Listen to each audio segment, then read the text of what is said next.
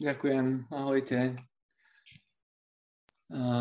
No tak my sme, my sme tento týždeň uh, s Braňom a s Danielom tak spolu sedeli ako, ako taká naša momentálne, čo poviem, oficiálna kazateľská trojka. No a tak sme sa spolu naozaj rozmýšľali, e, teda tak sme sa spolu rozprávali a rozmýšľali sme tak modlitebné naozaj nad tým, že, že, že čo, je, čo je vlastne teraz také dôležité hovoriť, keďže mali sme na jednej strane taký, nejak, taký nejaký tematický plán rozbehnutý, ale vzhľadom na momentálne udalosti, situácie a celú tú atmosféru, v ktorej sa nachádzame, tak sme to celé také tak prehodnocovali. A, a teda trošku, trošku meníme kurz ak to teda tak môžem povedať na začiatok. Uh, respektíve prispôsobujeme kurz ve, uh, fúkaniu vetra.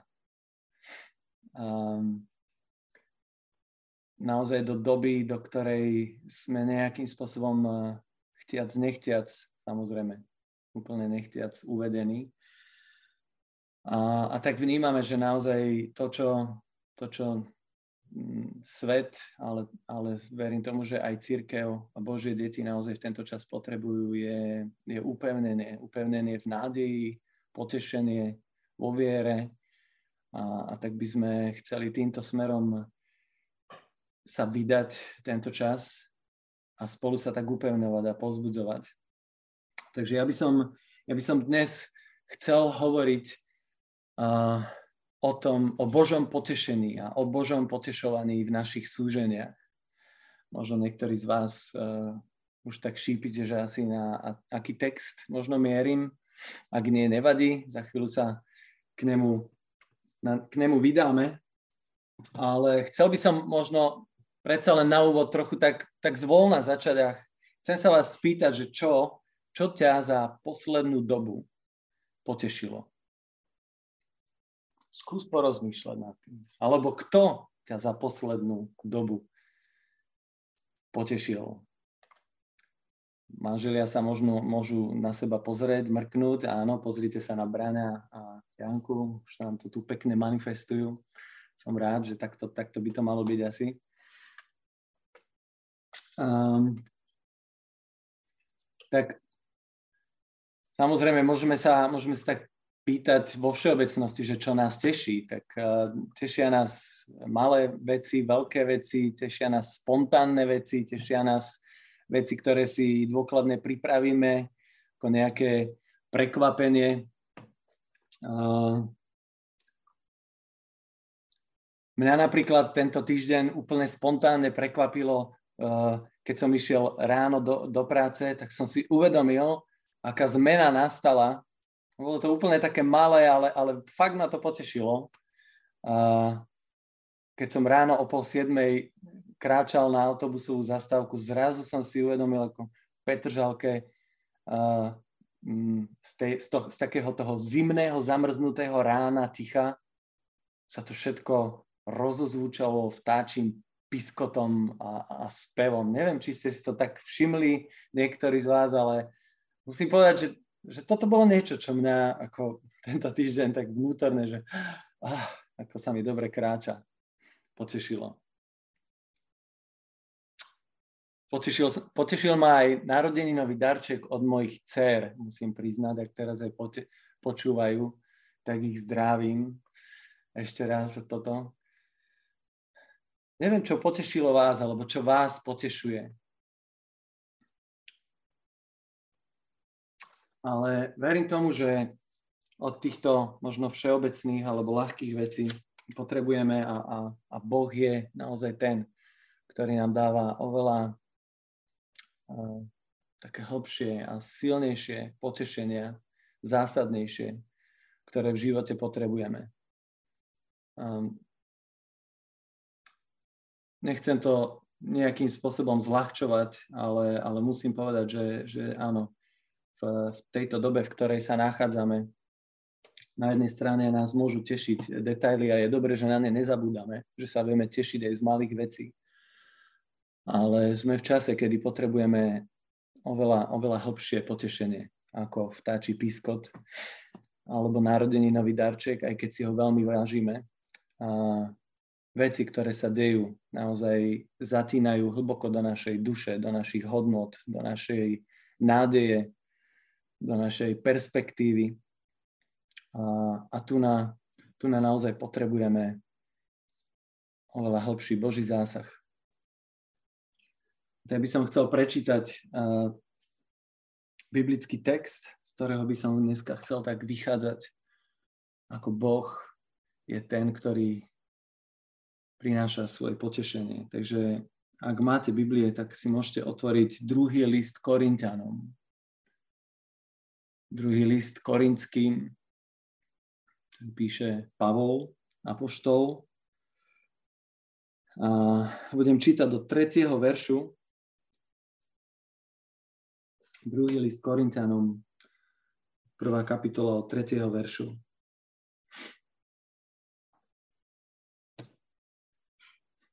A budem čítať asi až, až po 9. verš, aj keď, aj keď by som mohol uh, čítať až po 11. ale aby, aby nás to neodvietlo od takých hlavných myšlienok, tak zostanem pri tomto. Takže druhý, druhá Korintianom, prvá kapitola od 3. veršu. Nech je požehnaný Boh a Otec nášho Pána Ježiša Krista. Otec milosrdenstva a Boh všetkej útechy alebo potešenia, ktorý nás potešuje v každom našom súžení. Aby sme aj my mohli potešovať tých, čo sú akomkoľvek súžení. A to útechou, ktorou aj nás Boh potešil. Veď ako vo veľkej miere prichádzajú na nás Kristové utrpenia, tak sa nám skrze Krista v hojnej miere dostáva aj útechy. A tak, ak sme súžovaní, je to na vašu útechu a spásu. Ak sme potešovaní, aj to je na vašu útechu ktorá sa prejavuje v znášaní takých istých utrpení, aké znášame aj my. A naša nádej vzhľadom na vás je pevná, pretože vieme, že ako máte účasť na utrpeniach, tak ju budete mať i na úteche. Teraz Pavol hovorí trochu o sebe, hovorí, nechcem, bratia, aby ste nevedeli o súžení, ktoré nás postihlo v Ázii Inými slovami, v tom čase to znamenalo Turecko, hej, Malá Ázia. Takže nejdeme úplne až na, ďaleký východ. Dolahlo na nás nadmieru ťažko, nad naše sily. Až sme dokonca stratili nádej, že to prežijeme. Ba sami nad sebou sme prijali ortiel smrti. A to preto, aby sme nedôverovali samým sebe, ale Bohu, ktorý kriesi mŕtvych. A tu by som skončil čítanie, ale možno ešte sa dostaneme trochu ďalej.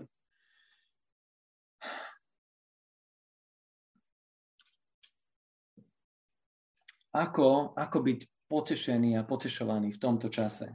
Kde, kde brať a čerpať útechu, ktorá prevýši naše starosti, ktorá prevýši naše obavy, naše možno tendenciu k skľúčenosti hm, alebo bezradnosti. A stretávam sa s rôznymi pohľadmi. Stretávam, stretávam naozaj ľudí, ktorých, na ktorých to doláhne v zmysle paniky a, a veľkej ústarostenosti. Stretávam sa aj s postojmi, ktoré, ktoré ako keby v snahe, v snahe to nejakým spôsobom vytesniť to, čo by nám mohlo psychicky spôsobiť ťažkú újmu, tak idú až do takého extrému nejakej také bestarostnosti a, a snažiť sa pozerať na to, že á, život ide ďalej, treba žiť. A tešiť sa naozaj z každého malého detailu. A, a ja v tom myslím si, že môžeme padnúť aj do jedného, aj do druhého extrému. Môžeme byť príliš, príliš ustarostení všetkým tým, čo sa deje okolo nás. Alebo naopak môžeme sa stať až v tej, v takomto, tej túžbe vycesniť si tieto skľúčenosti, že až, až do takej hm, chorej možno lahostajnosti.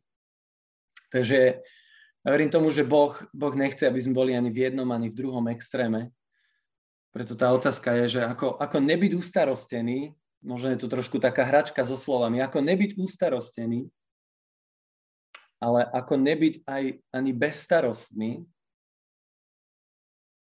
ale ako zostať starostlivý, zaujímajúci sa. A myslím si, že toto eh, je to, čo, do čoho nás aj toto slovo dnešné, ktoré sme čítali, tak mm, vedie. Takže mám, mám tri základné body, o ktorých sa chcem oprieť v tomto texte. A to je spôsob Božieho potešovania, zámer s Božím potešovaním a, a to tretie je naša reakcia na jeho spôsob a na jeho zámer. Čo je náš výstup? Okay? V týchto troch takých uh, bodoch alebo pilieroch, na toto by som sa chcel postaviť. Takže, takže ako prvé, Boží spôsob. A, a tu nás si čítame hneď zo začiatku, Pavol hovorí, nech je požehnaný Boh a Otec nášho Pána Ježiša Krista, Otec milosrdenstva a Boh všetkej útechy. Okay, toto by som chcel zdôrazniť, ktorý tu, čo tu Pavol hovorí. Boh všetkej útechy. A možno by som to ešte preparafrázoval, by som povedal, že Boh rôznorodej útechy, Boh rozmanitej útechy, Boh útechy na každú príležitosť, na každú jednu bolesť, na každé jedno, na každé jedno súženie, na každý jeden problém, na všetko, čím prechádzame, čo je ťažké, to slovo všetkej tu naozaj zahrňa, zahrňa všetko.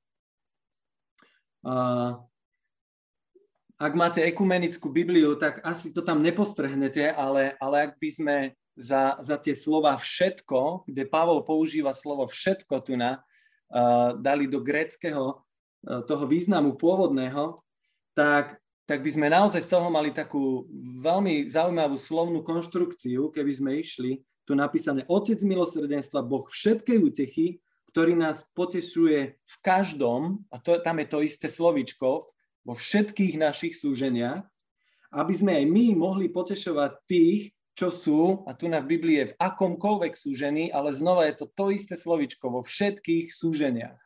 To znamená, ako keby Boh všetkej útechy pre všetky súženia, ktoré prechádzajú cez nás, aby sme aj my, potešení tým všetkým, mohli potešovať druhých, ktorí takisto prechádzajú všetkým rôznym uh, pokušením a, a, a, a súžením. Hej, takže, takže naozaj je tu ako keby to tu veľmi tak zjednotené, veľmi spojené. Boh, boh je uh, Boh je úžasný otec. A, a čo, je tu, čo je tu tiež zaujímavé, čo som si tak všimol, všimnite si na začiatok, čo tu hovorí, že nech je požehnaný Boh a Otec nášho Pána Ježiša Krista a pokračuje Otec milosrdenstva. Zaujímavé, že? Že ako keby čoho vlastne všetkého je Boh Otec. Tu hovorí, Boh je Otec Pána Ježiša Krista, ale zároveň hovorí, že je to Otec milosrdenstva. Otec je niekto, kto plodí to znamená, ak je Boh Otec nášho pána Ježiša Krista, tak čo to naznačuje, keď povie ďalej, že je Otec milosrdenstva? Že Ježiš je naše milosrdenstvo. Že ten hlavný kľúčový zdroj nie je niekde ďalej, inde, že by mal nejakú ešte ďalšieho potomka. Ale ak je Otec Pána Ježiša Krista, je Otec milosrdenstva, tak toho koho splodil, je zároveň zdrojom a pokladom toho všetkého, čo my potrebujeme. A je takisto Boh pána Ježiša Krista a je povedané a je tu napísané, že je Boh všetkej útechy. Keď znova, znova len prichádzame k tomu kľúčovému, že náš poklad, náš základ toho všetkého nepohnutelného, čo sa teraz okolo nás hýbe, je v Ježišovi Kristovi. V našom pánovi. To chcem len tak naozaj na úvod, aby sme si toto tu všimli v tomto texte, že niekedy sa tak môžeme v tom stratiť, uh, ale, ale naozaj všetko je to zjednotené v jeho osobe. Všetko vychádza z neho, ako hovorí Bože slovo, že skrze neho, cez neho, v ňom a pre neho je všetko. Um, takže Boh nás, nás vteší v, našom, v, našich, v našich súženiach a, a Boh má tieto spôsoby potešenia naozaj veľmi rozmanité a veľmi rôznorodé. Ja som si pozeral trochu aj pozadie tohto listu, ak, v akom kontexte bol napísaný, takže, takže som si trošku pre, otvoril aj skutky apoštolov, kde Pavol vlastne prišiel do Korintu prvýkrát. A, a zaujímavé je, že čo som tam našiel, tie okolnosti, za ktorých Pavol prišiel do Korintu, keby sme išli do skutkov 18. kapitoly, tak uh, vlastne on keď prišiel do toho, do toho mesta, tak tam stretol dvoch, alebo manželský pár. Uh, neviem, ak niektorí z vás uh, si tak pamätáte z toho čítania, Priska a Aquila, manželský pár, ktorý, ktorý bol v Korinte a boli to Židia, tu napísané, ktorí museli újsť z Ríma na základe cisárovho nariadenia. Ma to tak zaujalo, zvlášť teda s, s kontextom dnešných okolností, že, že zrazu Pavol na svojej misijnej ceste prišiel do Korintu, kde stretol ľudí, ktorí sa rovnako potýkali s problémom utečenectva, vyhnanstva a straty, ne, straty istoty, a nejakého bezpečia a čelili strachu. A je to zaujímavé, ale vidím v tom zrazu znova takú tú rozmanitosť Božieho potešenia. Boh akurát poslal Pavla do Korintu, kde akurát sa diala takáto vec, že, že z Ríma boli vyhnaní, vyhnaní Židia. Keby sme išli trošku viacej podrobnejšie do, do toho kontextu, že tak to neboli len Židia, ale boli to vlastne aj kresťania, pretože vtedy medzi Židmi a kresťanmi nebol žiaden rozdiel. A údajne teda historicky ten, to nariadenie vyhnania Židov z Ríma bolo, bolo kvôli tomu, že, že v Ríme povstávali e, príliš veľké vzbury a, a, a debaty náboženské okolo mena. V latinčine je tam napísané, že Christos, čo nám naznačuje, že asi to boli veľké debaty ohľadom Krista. A Rím si povedal, že no takéto tu nechceme mať, chodte všetci preč. Takže Židia, kresťania, proste všetci v tejto tematike museli odísť. Bez ohľadu na to, hej, bolo to utečenectvo, bolo to vyhnanstvo, bolo to niečo, kde ľudia naozaj strádali, kde ľudia bojovali. Akurát prišiel Pavol. Akurát stretol Prísku a Akvilu, ktorí boli títo vyhnanci. A a tu vidím tú, tú Božiu rôznorodosť našej utechy. Boh, boh, nám, boh nám posiela, bo, Božie potešenie sa prejavuje častokrát tým, že, že nám posiela v správny čas, na správnom mieste, správne okolnosti, správnych ľudí, a tie, tie, tie proste svoje, svoje prejavy Božieho milosrdenstva, ktoré naozaj On pozná len On. Hej, takže to je, to je jedna taká vec, ktorú, kde, kde si tak v tomto kontexte môžem uvedomovať to Božie potešenie. Uh, na druhej strane, takisto Pavol, keď bol v tom Korinte, zažíval veci, kde on sám potreboval Božie potešenie. Nebolo to ľahké v tom, v tom Korinte, keď, keď si čítam ďalej v tej 18. kapitole, tak tým, že tam slúžil a kázal evanelium, tak tam povstala takisto vzbúra v tom meste, v tom Korinte. Predviedli Pavla pred súdnu stolicu a, a proste súdili ho, hrozilo mu možno ďalej takisto vyhnanstvo alebo, alebo proste nejaké muky, utrpenia. Zaujímavé, čo je tu napísané, že ako sa Pavol v Korinte modlil, prišiel k nemu pán vo videní a povedal Pavlovi, len sa neboj, nemoč, ale rozprávaj, veď ja som s tebou. Tu nikto na teba nesiahne, aby ti ubližil, pretože v tomto meste mám veľa ľudí. A tak sa tam Pavol usadil na rok a pokračoval ďalej. Znova, Pavol zažil v Korinte Božie potešenie. A niekedy, niekedy očakávame, že Božie potešenie k nám príde tým, že zmení našu situáciu. Modlíme sa za uzdravenie, sme uzdravení. Modlíme sa za prácu, dostaneme prácu. Modlíme sa za radosť a prídu myšlienky radosti. Ale ale tu vidíme, že Božie požehnanie, nie, Božie potešenie ne, nemusí vždy znamenať, alebo sa nemusí vždy prejavovať tým našim prvoplánovým očakávaným spôsobom. Boh nezmenil napätú situáciu v Korinte. Ale Boh potešil Pavla, povedal, neboj sa, len hovor ďalej, ja si ťa tu budem chrániť. Veci budú stále zlé, ale ja budem s tebou. A nikto ti tu neoblíži. A, a myslím si, že toto je dôležité pochopiť aj pre dnešný čas, že, že Božie potešenie um, nepríde možno formou, že, že to, ako sa modlíme, aby to samozrejme v našej túžbe bolo zastavené, všetko, čo by sme chceli, ak bolo zastavené, že bude zastavené. Tak ako sme počuli minulý týždeň od e, Štefana Horna, veľmi dobre, myslím si, že hovoril o tom koncepte slobodnej ľudskej vôle.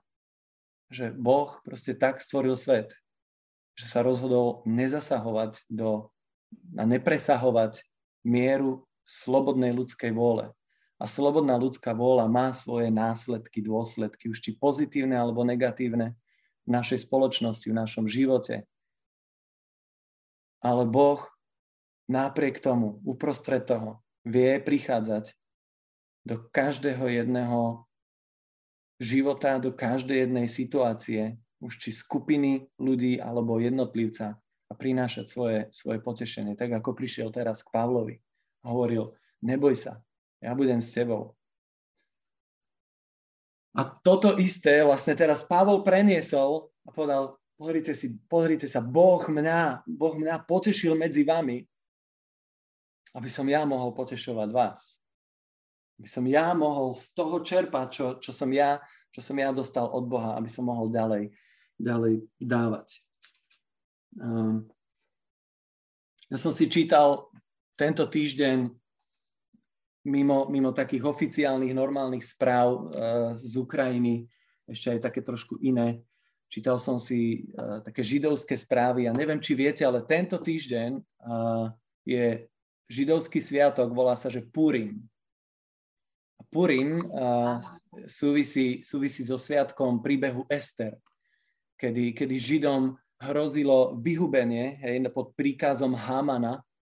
Vieme to celú tú knihu v Biblii, a vlastne na základe pôstu a príhovoru Ester kráľa Ahasvera, tak, tak bol, bolo vlastne zastavené toto, tento rozkaz a boli zachránení Židia. A Púrim patrí medzi jeden z najradostnejších sviatkov v roku. A ja som si čítal uh, o Židoch na Ukrajine a, a bol, som, bol som úplne z toho prekvapený. Mi padla sánka, že, že oni si nepovedali, že oh, tak za takýchto okolností rušíme tento sviatok. Proste to je, to je radosný sviatok. On sa veľmi podobá na naše fašiangy, lebo oni sa tam prezliekajú vyložené naozaj do masiek, do všelijakých srandovných klobúkov a proste majú z toho veľkú, veľkú párty.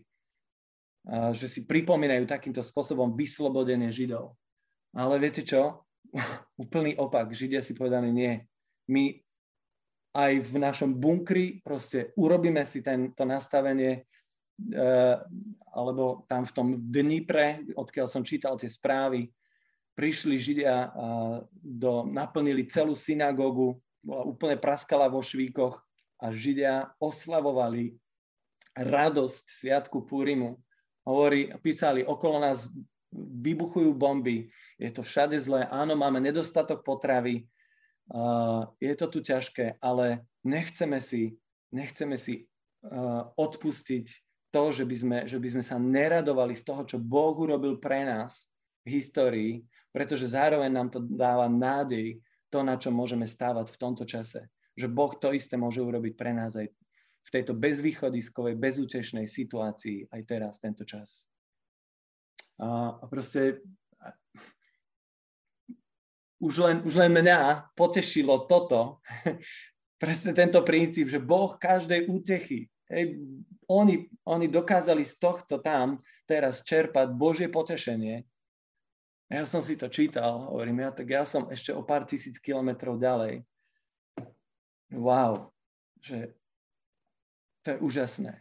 A na akej naozaj nádeji môžeme našom Bohu, našom Otcovi stávať. Keď ľudia, ktorí sú v epicentre toho diania, sa môžu radovať, môžu oslavovať Boha.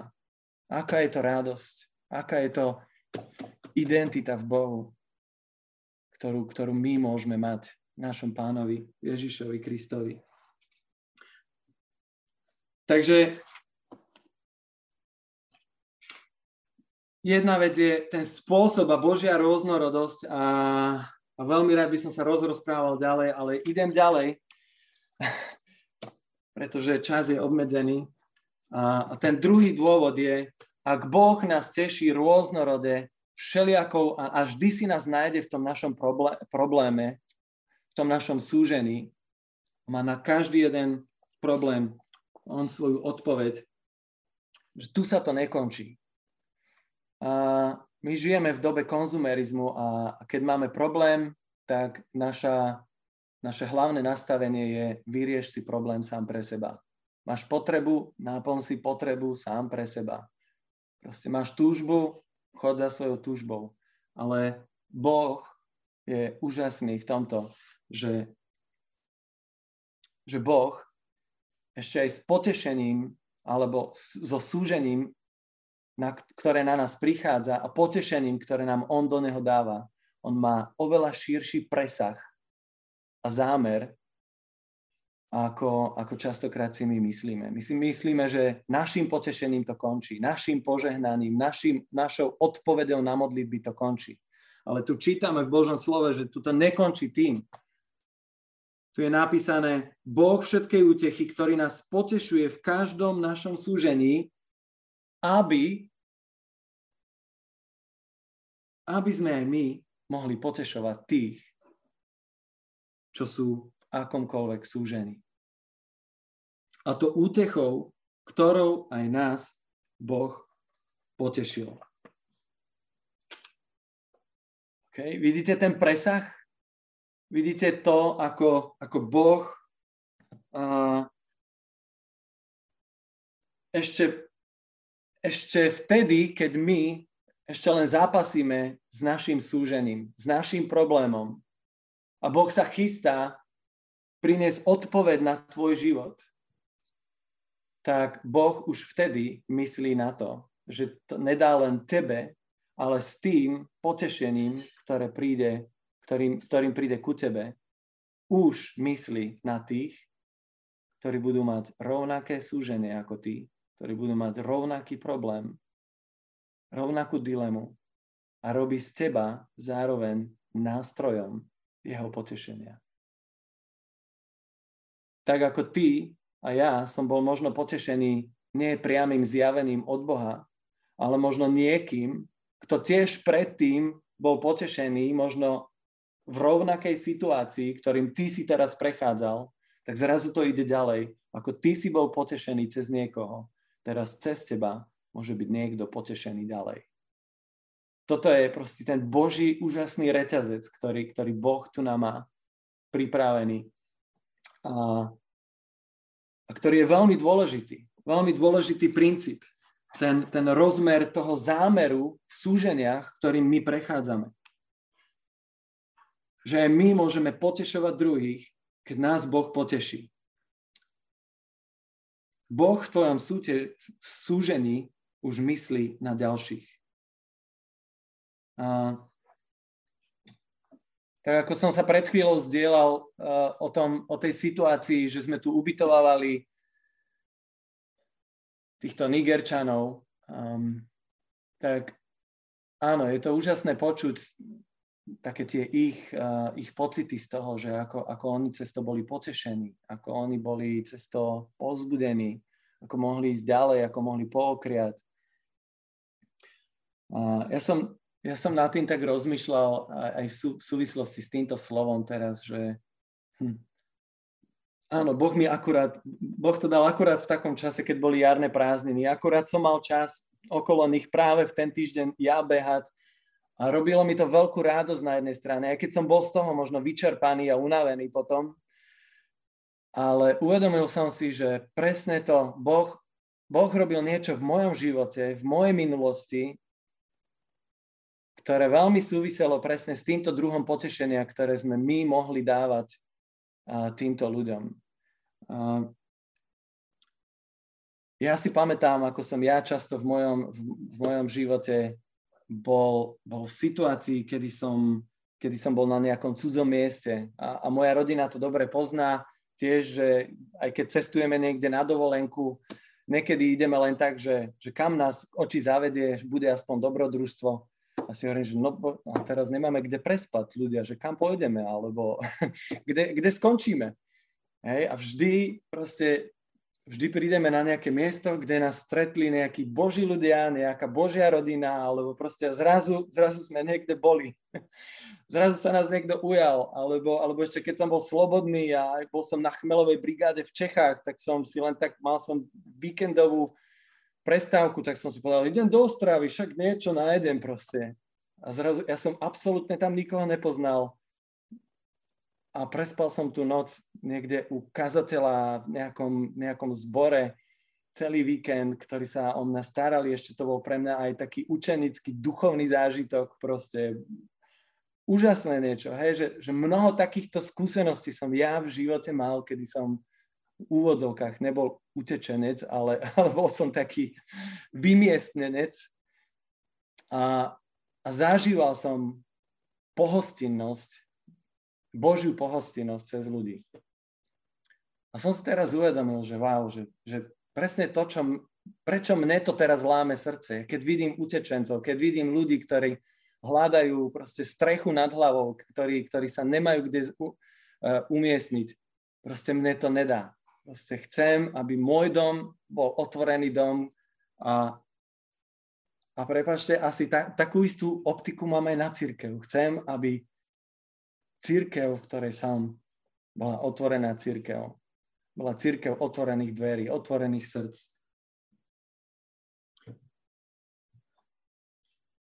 A verím tomu, že tak ako, tak ako Vládko možno, som rozmýšľal nad tebou, Vládko, napríklad, že, že tak ako si, tak ako ty si mnohé v minulosti uh, mal silnú iniciatívu uh, bojovania za tieto školské oblasti veci. Zrazu nám Boh dal študentov z Nigérie, ktorí potrebovali riešiť študentské veci, školské veci, školské zákony a, a teraz zrazu mnohé, mnohé z tých vecí ako keby zužitkovávame alebo podávame ďalej. Hej, znova je tu tá, presne taká tá, tá línia toho, že my sme prechádzali nejakým súžením, Boh nás potešil. A teraz zrazu Boh posiela ľudí v rovnakom súžení, v akom sme my zažili potešenie. A čo máme? Čo máme dať? No len to isté, čo, v čom nás Boh volá, kedy potešoval. Ale zároveň je to odpoveď pre tých ľudí, ktorým nás, nám Boh posiela. A, a v, tomto, v tomto by som chcel nás tak naozaj pozbudiť a, a pozbudiť tú našu optiku. Každý z nás, ako sme tu, sme, sme rovnakí v tom, že každý z nás sme prechádzali nejakým súžením. Každý z nás sme nejakým spôsobom zažili nejaké Božie potešenie, nejaké východisko v tej situácii. To znamená, že každý z nás máme od Boha dar, ktorý môžeme ponúknuť a dať, ak okolo nás sa ocitnú ľudia v situáciách, ktorým sme, ktorými sme prechádzali aj my. A toto je podľa mňa rozhodujúce, čo robí církev, pretože ty a ja sme tým Božím domom. Že toto, ak zaktivizujeme v nás, toto robí církev v dnešnom, ži, uh, dnešnom čase relevantnou, živou a dynamickou. Kde Boží duch môže cez nás takýmto spôsobom prechádzať a dotýkať sa životov druhých ľudí.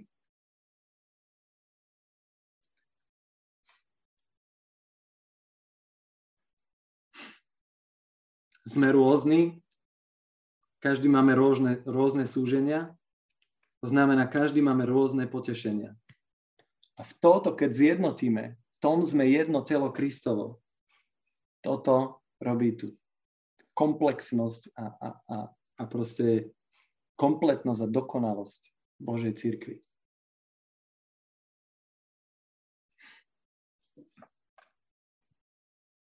A tá tretia vec, ktorú by som chcel hovoriť, je teda, ak poznáme Boží spôsob Božieho potešenia, tú rôznorodosť, že Boh si nás nájde vo všetkom, ten zámer, že Boh naše, boh naše súženia premieňa dokonca na službu druhým,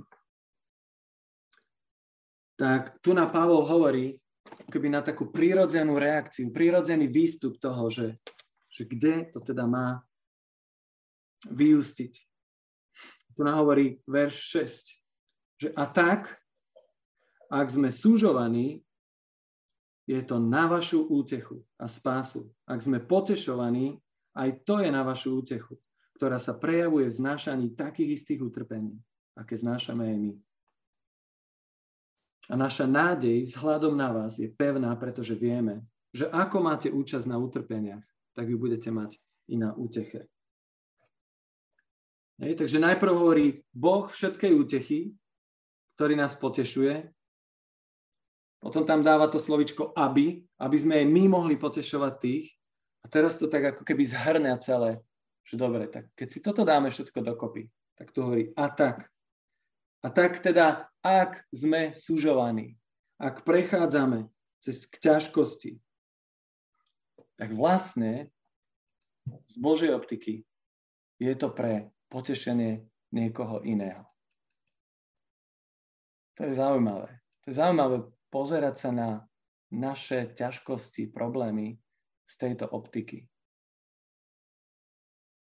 Až by, sme, až by sme mohli možno niekedy tak namietať trochu, že tak bože, počkaj, toto je trošku také necitlivé. Ty mi dáš problém a ty mi vlastne dávaš problém, pretože už teraz ja by som mal nad tým rozmýšľať, že aha, tak počkaj, z tohto problému Boh pre, e, premení, tento problém Boh premení na potešenie, na moje svedectvo a robí to len preto, lebo už má v pláne poslať niekoho do môjho života, aby som ja mohol niekoho potešiť.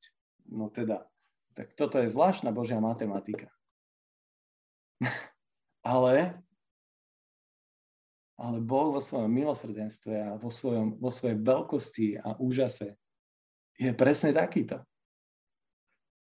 Ale keď sa na to pozrieš z druhého uhlu, nie, nie je toto práve to, čo by ti malo dávať nádej aj v tých problémoch, ktoré máš. Nie je toto práve to, čo ti hovorí, že wow, Bože, ty, ty už vidíš za roh. Ja ešte sa tu trápim, ja ešte sa tu, sa tu depkujem, ja ešte som tu bezradný, že čo z toho bude. A ty už nielen, že vidíš odpoveď na môj problém, Ty už vidíš ďalších ľudí, ktorí potrebujú cez môj život, ktorí zažijú odpoveď na ich problém. Nie je to, nie je to zjavené úžasnej veľkej Božej veľkosti, lásky a, a proste ciest, ktoré, ktoré Boh s nami má. Ak vieme, čo Boh robí, že nás potešuje, ak vieme, aký má s tým zámer, že nás vlastne vyzbrojuje pre druhých, aby sme, aby sme ich mohli potešovať, tak potom jediné, čo z toho ja potrebujem si zobrať asi, je, že žiadne súženie, ktoré príde do môjho života, nemá moc mi diktovať môj pokoj.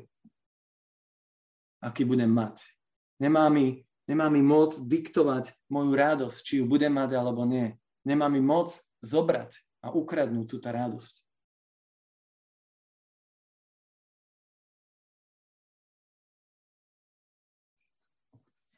Uh, jeden, jeden muž, ktorý, asi mo, možno jeho meno vám bude niečo hovoriť, volá sa Viktor Frankl. Frankl. Poznáte tohto muža? Tak on je vlastne neurolog, žid, židovský neurolog, ktorý si prešiel koncentračným táborom. On napísal jednu knihu, ktorý hovorí, že hľadanie zmyslu života uh, v, pro, v problémoch. Hľadanie zmyslu v problémoch, alebo um, v bolesti. Hej. Uh, on hovorí takú jednu vec, že, že my vlastne ako ľudia potrebujeme nájsť zmysel aj v takýchto súženiach a v takýchto problémoch. Ale nie preto, aby sme mohli povedať, že vlastne nakoniec súženie sú dobrá vec. Hej, to by bolo také trošku masochistické hovorí. My nehovoríme preto, že, pro, že, že len preto, že potrebujeme nájsť zmysel v súženiach, tak súženie sú dobré, ale hovorí, nachádzame zmysel aj v súženiach, pretože problémy sú neodvratné. Oni jednoducho tu sú. Pretože je tu hriech, tak je tu utrpenie, tak je tu bolesť. Ale, ale zároveň hovorí takú úžasnú myšlienku, ktorú by som chcel tak citovať, možno aj k záveru dneska, že ako nájsť zmysel v utrpení, hovorí, aj bezmocná obeď v bezvýchodiskovej situácii, teda keď to píše, tak rozmýšľajme na človeka, ktorý je v koncentračnom vyhľadzovacom tábore, kde naozaj už asi uh, vrchol bezútešnosti a, a beznádeje. A toto píše on z takéto situácie. Aj bezmocná obeď v bezvýchodiskovej situácii ktorá čeli údelu, ktorý sa nedá zvrátiť, nedá zmeniť, tak aj takýto človek môže povstať nad samého seba. Môže prerásť samého seba a tým sa zmeniť. Tu hovorí, že človek, ja by som tu chcel tak doplniť, aby to nebolo naozaj čisto len keby založené na našej sile, ale tomu, že Boh v človeku, človek, ktorý má nádej v Bohu, dokáže obrátiť aj osobnú tragédiu na osobný triumf. To je, to je presne to, čo tu, čo tu Pavol hovorí.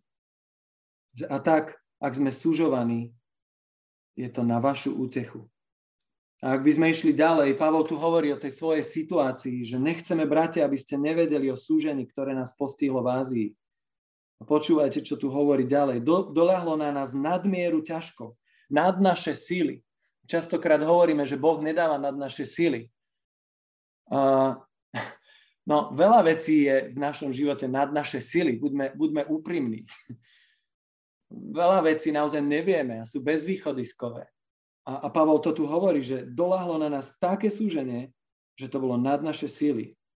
Až sme dokonca stratili nádej, že to prežijeme.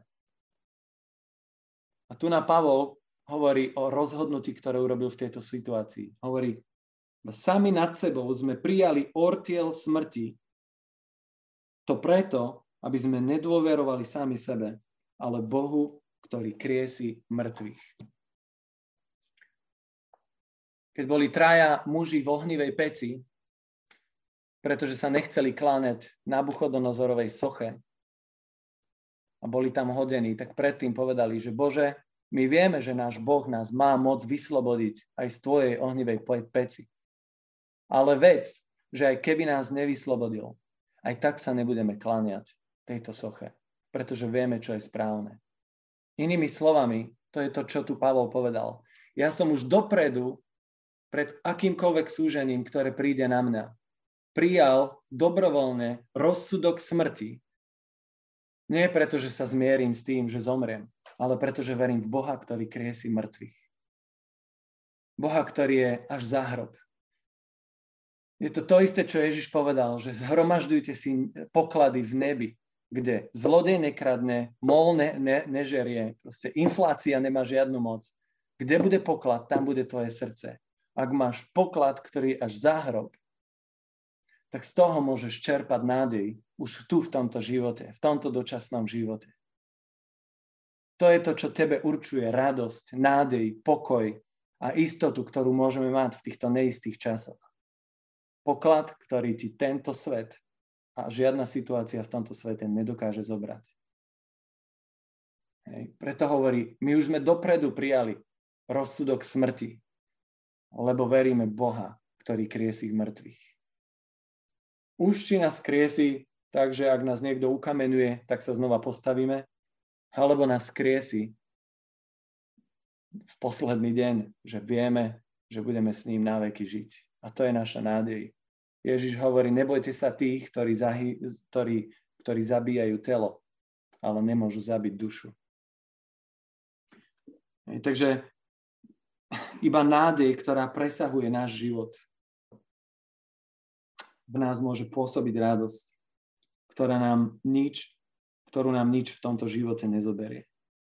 A to je ten pravý poklad nebi.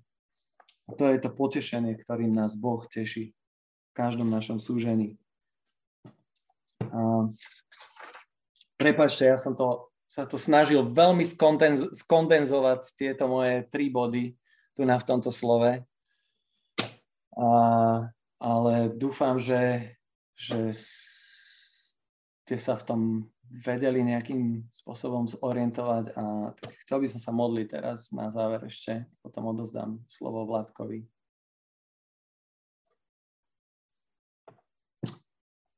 Páne drahý, ďakujem Ti. Ďakujeme Ti, že, že je to v tomto čase, Páne, ktorý, ktorý prežívame a, a nie sme voči nemu lahostajní a nie sme ani imunní voči bolesti, voči smutku, voči trápeniam. Pane, Ti ďakujem, že, že Ty si Boh všetkej útechy že na každé súženie máš, máš svoj spôsob, máš svoju cestu, ako k nám príza utešiť nás. Bože, ja ťa prosím nielen o to, aby sme mohli čerpať, Pane, útechu,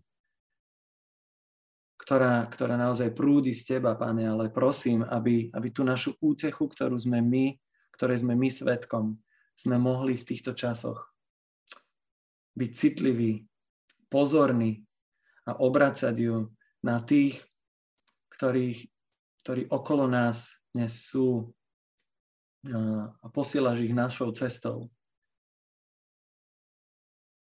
ktorí hľadajú útechu, ktorí hľadajú potešenie, ktorí hľadajú vystretú ruku, otvorené dvere, aby sme my mohli byť týmto tvojim nástrojom, tvojho potešenia. Aby sme si uvedomili, že preto si nás niekedy potešil, aby aj, aj v dnešnom čase sme mohli z tohto čerpať pre druhých.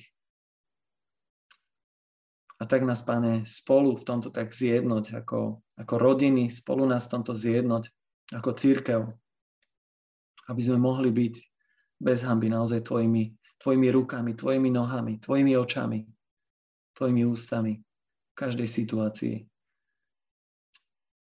ktoré budeme čeliť Páne, ďakujeme Ti, že si dobrý, že si mocný. Ty žiješ. Si, si ten istý včera, dnes i na veky. Amen.